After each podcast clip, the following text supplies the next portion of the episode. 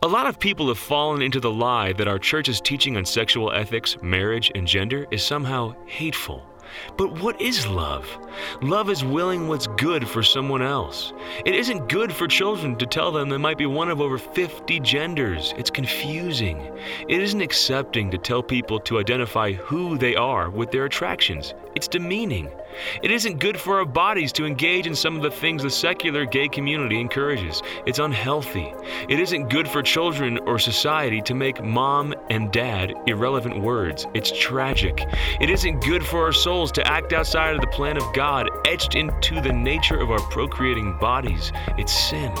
Countless men and women with same sex attraction are finding health, life, and the love we were made for in the Catholic Church. Now, you might disagree with how we care for them, but don't call it hate, because love isn't hate. This is Chris Stefanick from reallifecatholic.com.